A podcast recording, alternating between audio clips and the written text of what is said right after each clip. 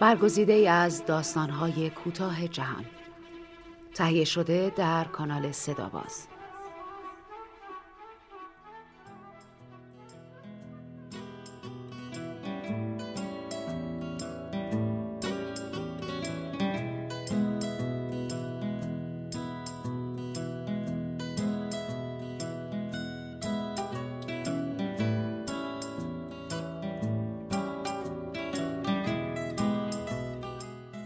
تخم مرغ نویسنده شروود اندرسون.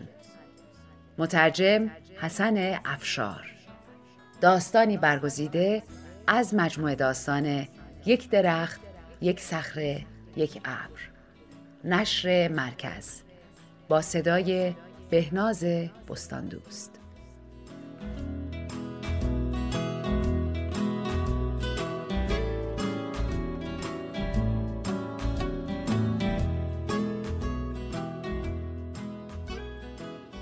پدرم مطمئنم که ذاتا مرد سرزنده مهربانی بود. تا وقتی سی و چهار سالش شد، کارگر مزرعه مردی بود به اسم تامس باترورس که مزرعه اش نزدیک شهر بیدول اوهایو بود. آن موقع خودش اسب داشت و شنبه شبها به شهر می‌رفت و چند ساعتی را با کارگرهای مزرعه های دیگر میگذراند. در شهر چند گلاس آبجو می‌خورد و پاتوقش میکده بنهد بود که شنبه شبها پر از کارگر مزرعه می‌شد. آواز میخواندند و گیلاسهایشان را روی پیشخان میکوبیدند.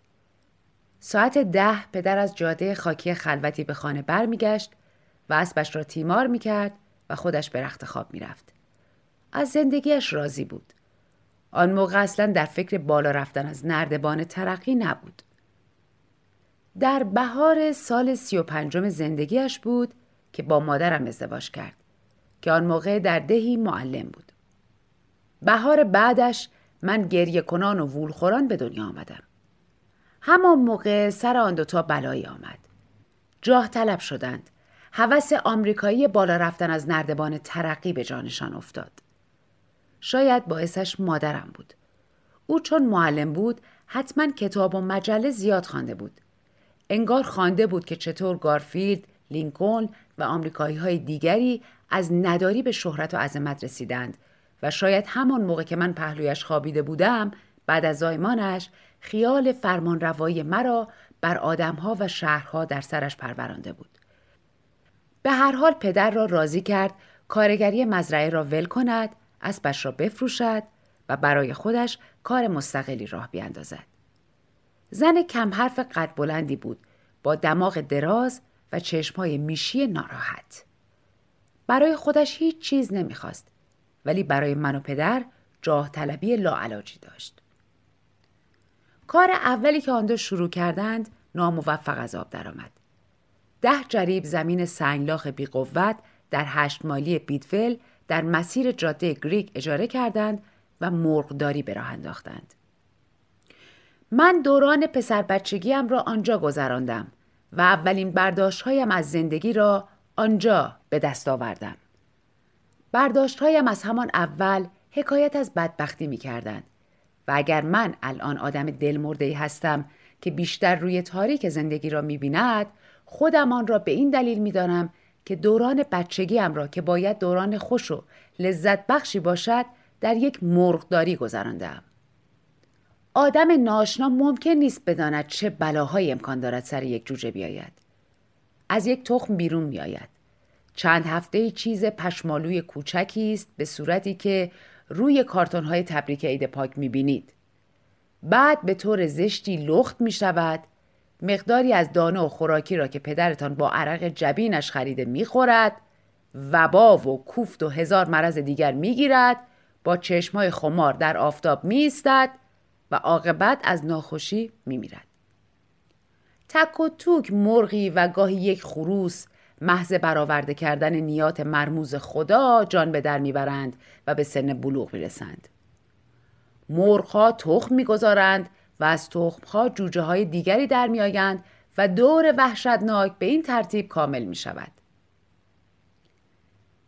پیچیدگی باور نکردنی دارد. بیشتر فیلسوف ها باید در مرغداری بزرگ شده باشند. انسان آن همه به یک جوجه امید میبندد و اینطور ناجوان مردانه ناامید می شود. جوجه های کوچک در آغاز راه زندگی خیلی باهوش و هوشیار به نظر می رسند در حالی که واقعا بی اندازه کودنند. خیلی به آدم ها می که درباره زندگی قضاوت اشتباه می کنند. اگر آنها را مرض نکشد آنقدر میمانند که توقعتان را حسابی بالا می‌برند و آن وقت زیر چرخ گاری می‌روند و له می‌شوند و مرده پیش خالقشان برمیگردند جوانهایشان را آفت می‌زند و چه ثروتهایی را که نباید خرج دوا درمانشان کرد. من در بزرگسالی دیدم که مطالب زیادی درباره ثروتهایی که از راه پرورش مرغ به دست میآید نوشتند. بناست آنها را خدایانی بخوانند که تازه از میوه درخت آگاهی از خوب و بد خوردهاند. نوشته های امیدوار کننده ای هستند که می‌گویند چه کارها که آدم های ساده جاه طلب با چند مرغ نمی‌توانند صورت بدهند. اما گولشان را نخورید. آنها را برای شما ننوشتند. دنبال طلا در کوههای یخزده آلاسکا بگردید. دلتان را به درستکاری یک سیاستمدار خوش کنید. اگر مایلید باور کنید دنیا روز به روز دارد بهتر می شود و خوبی عاقبت بر بدی غلبه خواهد کرد. اما چیزهایی را که درباره مرغ می نویسند نخوانید و باور نکنید. آنها را برای شما نمی نویسند از موضوع خارج شدم. قصه من چندان به مرغ مربوط نیست. اگر درست گفته شود به تخم مرغ مربوط می شود ده سال پدر و مادر من زحمت کشیدند تا مرغداریمان را به سوددهی برسانند و آن وقت ولش کردند و سراغ کار دیگری رفتند. به شهر بیدول اوهایو رفتند و رستوران باز کردند. بعد از ده سال هرس خوردن از دست جوجه کشهایی که جوجه در نمی آوردند و گلوله های کوچک پشمالو و به قدر خودشان خوشگلی که از اول جوجه مرغ نیمه لخت می شدند و بعد مرغ مرده همه را کنار گذاشتیم و باروبونه را بستیم و با یک گاری از جاده گریک راهی بیدول شدیم.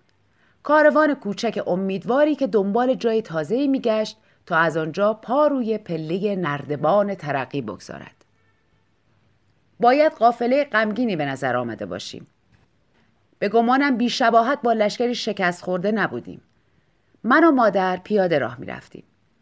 گاری اساسیمان را برای آن روز از آقای آلبرت گریکس قرض کرده بودیم که همسایهمان بود. از پهلوهای آن پایه های صندلی ارزانمان بیرون زده بود و پشت کپه رخت خوابها و میزها و جعبه های پر از وسایل آشپزخانهمان صندوق حسیری جوجه های زنده را گذاشته بودیم و روی آن کالسکه نوزادی را که مرا در بچگی با آن این برام بر برده بودند. نمی‌دانم کالسکه نوزاد را برای چه نگه می داشتیم. بعید بود بچه دیگری به دنیا بیاید. تازه چرخهای آن هم شکسته بود. کسانی که مال زیادی ندارند به همانی که دارند محکم میچسبند. این هم یکی از چیزهایی است که زندگی را انقدر دل سرد کننده می کند. پدر بالای گاری نشسته بود. آن موقع 45 سال داشت و موی سرش ریخته بود. کمی چاق شده بود و از معاشرت طولانی با مادر و مرغها دل مرده و کم حرف شده بود. همه ده سالی را که در مرغداری گذرانده بودیم برای مزرعه های اطراف کارگری کرده بود و بیشتر پولی را که به دست آورده بود خرج مداوای مرغها و داروی وبای سفید معجزه‌گر ویلمر و داروی جوجه کشی پروفسور بیدلو و محلول های دیگری کرده بود که آگهی هایشان را مادر در مجله های مرغداری دیده بود. پدر دو دسته موی کوچک درست بالای گوشهایش داشت. یادم است که وقتی بچه بودم یک شنبه بعد از ظهرهای زمستان که روی صندلی جلوی اجاق خوابش می برد می نشستم و نگاهش می کردم. آن کله تاس پدرم شبیه جاده وسیع می آمد. مثل جاده که ممکن بود سزار برای رفتن لژیونهایش از روم به سمت عجایب یک دنیای ناشناخته بسازد. دسته های موی بالای گوش های پدر را فکر می کردم مثل جنگلند. در حالی بین خواب و بیداری فرو می رفتم و مجسم می کردم موجود ریزی هستم که از آن جاده به یک جای قشنگ دور می روم. جایی که هیچ مرغداری ندارد و زندگی یک داستان خوش بی تخم مرغ است. درباره فرار ما از مرغداری به شهر می‌شد یک کتاب نوشت. من و مادر همه هشت مایل را پیاده رفتیم. او برای اینکه مواظب باشد چیزی از گاری نیفتد و من برای اینکه عجایب دنیا را ببینم پدر روی صندلی گاری کنار خودش بزرگترین گنجش را گذاشته بود جریانش را می‌گویم در مرغداری که صدها و بلکه هزارها جوجه از تخم مرغ بیرون میآیند گاهی اتفاقهای عجیبی هم میافتد از تخم مرغها هم مثل آدمها موجودات عجیب الخلقه به وجود می آید. البته زیاد اتفاق نمی افتد. شاید یکی در هزار تا. می‌دانید یک وقت جوجهی به دنیا می آید که چهار پا دارد و دو جفت بال و دو سر و غیره و غیره. اینها زنده نمی مانند. زود پیش خالقشان بر می گردند که یک لحظه دستش لرزیده است. دوام نیاوردن این بیچاره ها یکی از مصیبت های زندگی پدرم بود. برای همین طوری عقیده پیدا کرده بود که اگر فقط بتواند مثلا جوجه مرغی پنج پا یا جوجه خروسی دو سر را بزرگ کند بخت به او رو می آورد. در فکر این بود که عجوبه را در نمایشگاه های محلی بچرخاند و با نشان دادن آن به کارگرهای مزرعه ها ثروتی به هم بزند. برای همین همه ی های کوچکی را که در مقداریمان به دنیا آمده بودند نگه می داشت. هر کدام را در شیشه مخصوص خودش میگذاشت و رویش الکل میریخت. اینها را با احتیاط در صندوقی گذاشته بود و صندوق را موقع رفتنمان به شهر کنار خودش روی صندلی گاری گذاشته بود. با یک دست اسبها را میراند و با دست دیگرش صندوق را چسبیده بود. وقتی به مقصد ما رسیدیم فورا صندوق را پایین گذاشت و شیشه ها را درآورد. در تمام مدتی که در شهر بیدول اوهایو رستورانداری می کردیم موجودات عجیب الخلقه در شیشه های کوچکشان روی تاخچه پشت پیشخان نشسته بودند. مادر گاهی صدایش در می آمد اما پدر در مورد گنجش سر حرفش بود. می گفت این عجوبه ها قیمتی هند. می گفت مردم دوست دارند چیزهای عجیب و غریب ببینند. گفتم رستوران را در شهر بیدول اوهایو باز کردیم. کمی اغراق کردم. شهر خودش کنار یک تپه کوتاه و یک رودخانه کوچک بود. راه آهن از میان شهر نمیگذشت و ایستگاهش یک مایل به سمت شمال در محلی به اسم پیکلویل بود. قبلا یک تولیدی شربت سیب و یک کارخانه کنسرو سازی در محل ایستگاه بود ولی پیش از آمدن ما هر دو ورشکست شده بودند. هر روز صبح و عصر اتوبوس های از هتلی که در خیابان اصلی بیتول بود از طریق جاده که اسمش را گذاشته بودند اتوبان ترنر به ایستگاه می آمدند. رفتنمان به جای پرتی برای باز کردن رستوران فکر مادر بود. یک سال حرفش را زد و عاقبت یک روز بیرون رفت و یک انبار خالی را روبروی ایستگاه راهان اجاره کرد. این نظر او بود که آنجا رستوران درآمد خوبی پیدا می کند. می گفت مسافرهایی که قصد رفتن از شهر را دارند همیشه باید به انتظار آمدن قطار بنشینند و از مردم شهر هم کسانی که چشم به راه کسی هستند باید در ایستگاه منتظر ورود قطار بشوند. اینها به رستوران میآیند و کلوچه می‌خرند و قهوه می‌خورند. حالا که بزرگتر شده ام می‌دانم که او یک انگیزه دیگر هم از رفتنمان داشت. برای من آرزوهایی داشت. می‌خواست ترقی کنم و در شهر به مدرسه بروم و شهری بار بیایم. در پیکلویل مادر و پدر مثل همیشه سخت کار می‌کردند. اول باید شکل و شمایل آنجا را درست می‌کردیم تا شبیه رستوران شود. این کار یک ماه طول کشید. پدر یک تاخچه ساخت و قوطی های سبزیجات را روی آن گذاشت. رنگ برداشت و یک تابلو ساخت و اسمش را با حروف قرمز بزرگ رویش نوشت. زیر اسمش فرمان تند و تیزی هم بود. اینجا بخورید. که کمتر کسی از آن اطاعت می‌کرد. برای ویترین یک قفسه شیشه خریدند و پر از توتون و سیگارش کردند. مادر زمین و دیوارها را با آب و صابون شست. من در شهر مدرسه می رفتم و خوشحال بودم که از مرغداری و مرغهای دلسرد افسرده دورم. اما زیاد هم خوشحال نبودم.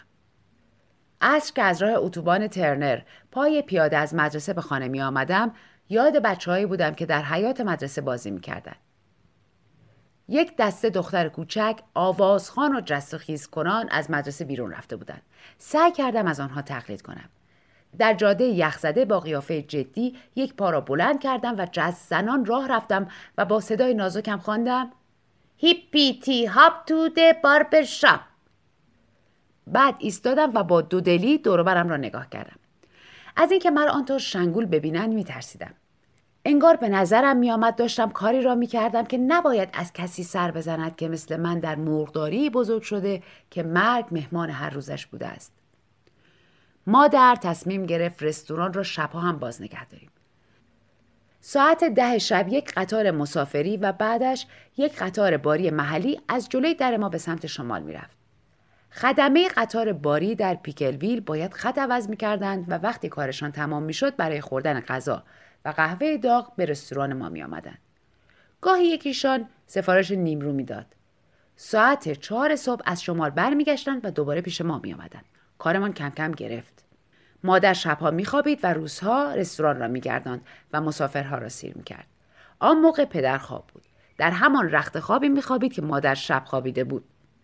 من هم به شهر بیدول و مدرسه می‌رفتم. در آن شبهای دراز موقعی که من و مادر خواب بودیم پدر گوشتی را میپخت که لای ساندویج بخچه غذای مسافرها می‌رفت. بعد یک باره فکر بالا رفتن از نردبان ترقی به سرش زد. روح آمریکایی در جسم او حلول کرد. او هم جاه طلب شد. شبهای درازی که پدر کار زیادی نداشت وقت فکر کردن پیدا می‌کرد. باعث خانه خرابیش همین شد. به این نتیجه رسید که علت ناموفق بودنش در گذشته این بوده که به اندازه کافی شاد نبوده. پس در آینده باید به زندگی خوشبین باشد. صبح زود بالا می آمد و کنار مادر می خوابید. مادر بیدار می شد و دوتایی با هم حرف می زدن. من از توی رخت خوابم که گوشه اتاق بود گوش می کردم. نظر پدر این بود که با مادر باید سعی کنند کسانی را که برای غذا خوردن به رستورانمان می آیند سرگرم کنند. حالا حرفش را درست به خاطر نمی آورم اما منظورش تقریبا اجرای یک جور نمایش بود. وقتی مردم مخصوصا جوانهای شهر بیدول به رستورانمان می آمدند که زیاد هم اتفاق نمی افتاد باید گفتگوی نمایشی شادی صورت می گرفت. مادر از اول انگار دو دل بود اما حرف دل سرد کننده ای نزد. پدر عقیده داشت اشتیاقی برای همنشینی با او و مادر در دل جوانهای شهر بیدول به وجود می آید. شبها گروه های شاد و شنگول و آوازخان از راه اتوبان ترنر پیشمان می آمدن. با خنده و شادی در رستورانمان جمع می شدن. آواز می خواندند و جشن می گرفتند. البته اینها را پدر با همین جزئیات نمی گفت. گفتم که او خیلی کم حرف بود. فقط پشت سر هم می‌گفت اونا یه جایی لازم دارن. میگم اونا یه جایی لازم دارن. همینو بس. من جاهای خالی را با تخیلم پر کردم. دو سه هفته خانه ما میدان تاخت و تاز این فکر پدر بود. زیاد حرف نمی زدیم اما در زندگی روزمره من خیلی سعی می کردیم صورت خندان جای ظاهر غمگین را بگیرد. مادر به مسافرها لبخند می‌زد و من هم که آلوده شده بودم برای گربه ایمان لبخند می زدم. پدر از حول خودشیرینی کمی زیاده روی می کرد. مسلما روحیه نمایشگری در وجودش رخنه کرده بود. مهماتش را زیاد برای خدمه راه که شبها ازشان پذیرایی می‌کرد هدر نمی‌داد انگار صبر می‌کرد مرد یا زن جوانی از بیدول بیاید تا برایش هنرنمایی کند روی پیشخان رستوران یک زنبیل سیمی بود که همیشه پر از تخم مرغ بود موقعی که فکر سرگرم کننده بودن به سرش زده بود حتما این زنبیل جلوی چشمش بود. ارتباطی که تخم مرغها با زدن این فکر به سرش داشتند مثل یک رابطه قبل از تولد بود. بر صورت یک تخم مرغ باعث خراب شدن انگیزه تازگی او در زندگی شد. یک شب دیر وقت من با صدای نعره خشمی که از گلوی پدر در می آمد از خواب پریدم. با مادر راست توی رخت خواب ما نشستیم. مادر با دستهای لرزان چراغی را که روی میز کنار سرش بود روشن کرد. از پایین صدای بسته شدن محکم در جلوی رستوران آمد و دو سه دقیقه بعدش پدر با سر و صدا از پله ها بالا آمد. دستش یک تخم مرغ بود و طوری میلرزید که انگار از سرما لرز کرده. چشمهایش مثل چشم دیوانه ها برق می‌زد. آنطور که ایستاد و به ما زل زد من مطمئن بودم که الان از تخم مرغ را به طرف من یا مادر پرت کند. ولی آرام آن را روی میز کنار چراغ گذاشت و پهلوی تخت خواب مادر به زانو افتاد. مثل یک بچه زیر گریه زد و من هم از غم او بی اختیار شدم و به گریه افتادم. دوتاییمان با صدای شیونمان اتاق کوچک طبقه بالا را روی سرمان گذاشتیم. خندهدار است ولی از آن صحنه ای که درست کردیم فقط این را به خاطر دارم که مادر با دستش یک سر خیابان وسط کله تاس پدر را نوازش می‌کرد. یادم نیست مادر به او چه گفت و چطور راضیش کرد بگوید که پایین چه اتفاقی افتاده. توضیح پدر هم از یادم رفته.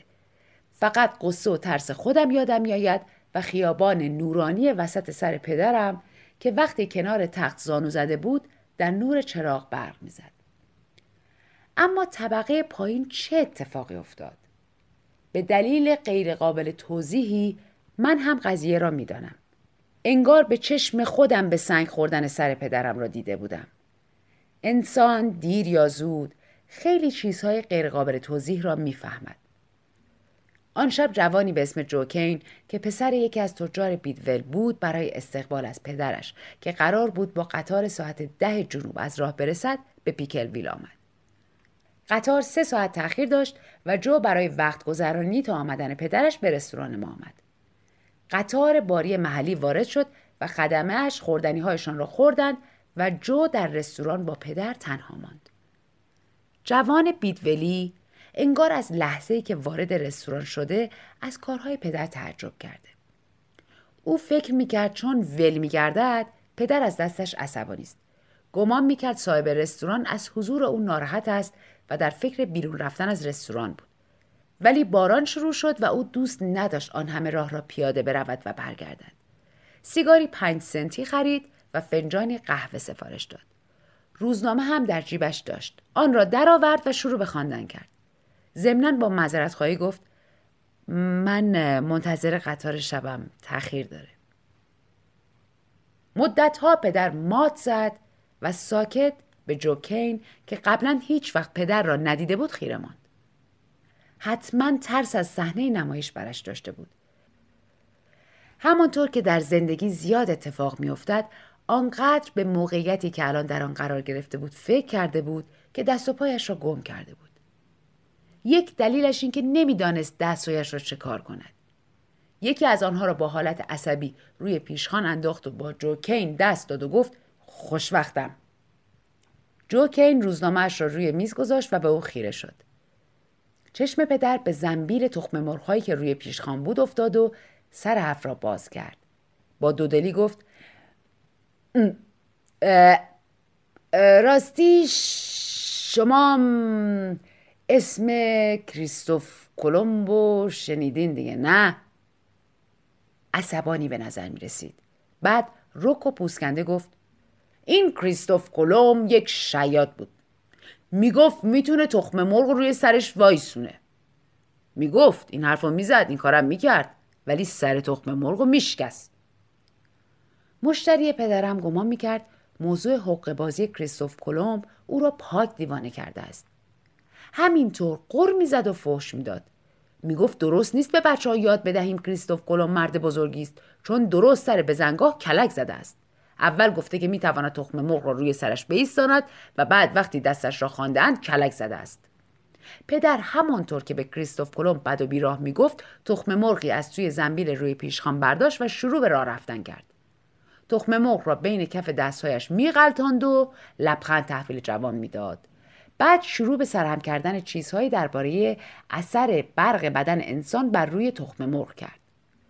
گفت که بدون شکستن پوست تخم مرغ و فقط با غلطاندن آن بین دستهایش می‌تواند تخم مرغ را روی سرش بیستاند توضیح داد که گرمای دستهایش و غلط آهسته تخم مرغ یک مرکز جاذبه تازه به وجود می آورد و این شد که جوکین کم کم علاقه من شد. پدر گفت من با هزارها تخم مرغ ور رفتم. هیچ کس بیشتر از من تخم مرغ نمی‌شناسه. تخم مرغ را روی پیشخان گذاشت و تخم مرغ به پهلو افتاد. دوباره سعی کرد.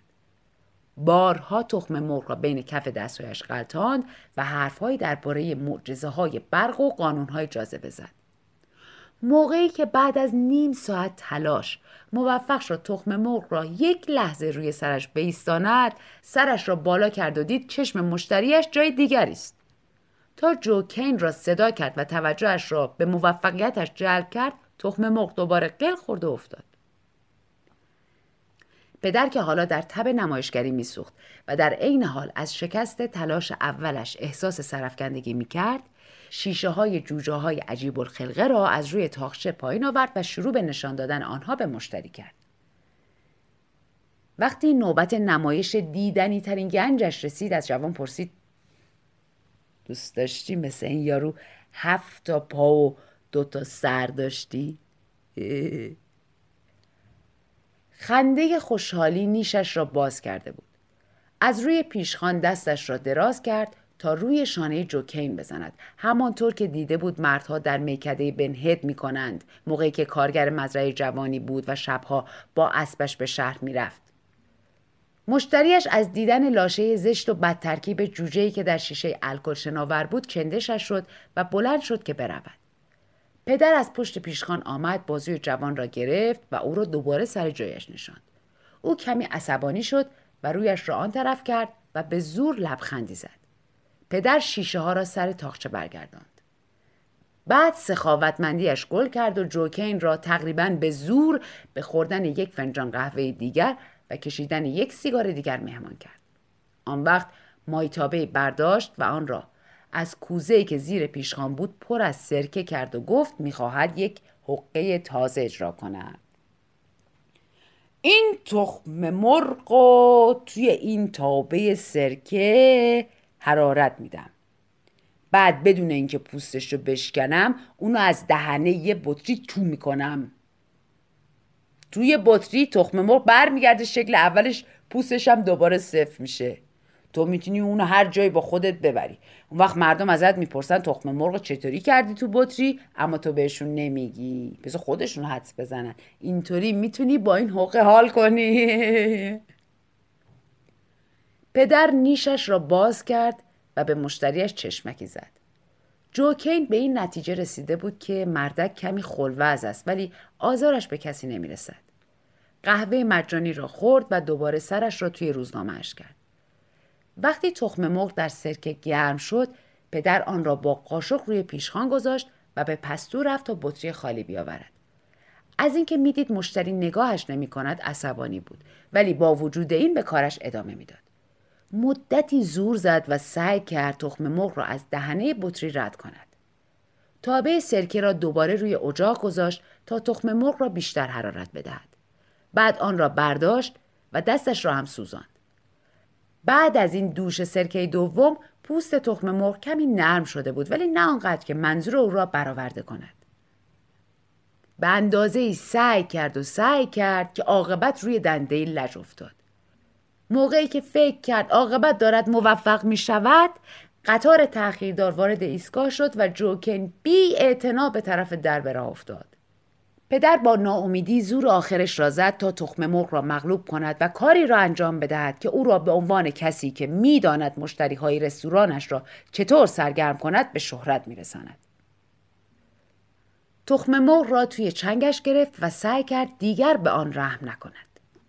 فحش می‌داد و عرق میریخت تخم مرغ زیر دستش شکست وقتی دل و رودهش به لباسهای او پاشید جوکن که دم در ایستاده بود برگشت و خندید نعره ای از خشم از گلوی پدر درآمد مثل مار زخم خورده به خودش پیچید و کلمات نامفهومی به زبان آورد تخم مرغ دیگری از توی زنبیل روی پیشخان برداشت و به طرف جوان پرت کرد که اگر جا خالی نداده بود و از در پا به فرار نگذاشته بود به سرش می‌خورد پدر با تخم مرغی توی دستش آمد بالا پیش من و مادر. نمی‌دانم می‌خواست چه کار کند. شاید می‌خواست نابودش کند. همه تخم مرغها را نابود کند و می‌خواست من و مادر شروعش را ببینیم. تخم مرغ را آرام روی میز گذاشت و کنار تخت خواب به زانو افتاد همانطور که قبلا گفتم. بعد تصمیم گرفت آن شب رستوران را ببندد و بیاید بالا و بخوابد. وقتی آمد با فوتی چراغ را خاموش کرد و بعد از مدت زیادی که آهسته با مادر حرف زد هر دو خوابشان برد. گمانم من هم خوابم برد اما خوابم آشفته بود. سپیده که زد بیدار شدم و مدتی به تخم مرغی که روی میز بود نگاه کردم. از خودم میپرسیدم اصلا تخم مرغ چرا باید باشد و برای چه از تخم مرغ مرغ به وجود می آید که دوباره تخم بگذارد؟ این سوال توی خونم رفت و هنوز آنجا مانده است. شاید برای اینکه پسر آن پدر هستم. به هر حال مسئله هنوز برایم حل نشده. برای همین می توانم نتیجه بگیرم که این هم یک نشانه دیگر پیروزی کامل و نهایی تخم مرغ است. دست کم تا جایی که به خانواده من مربوط میشم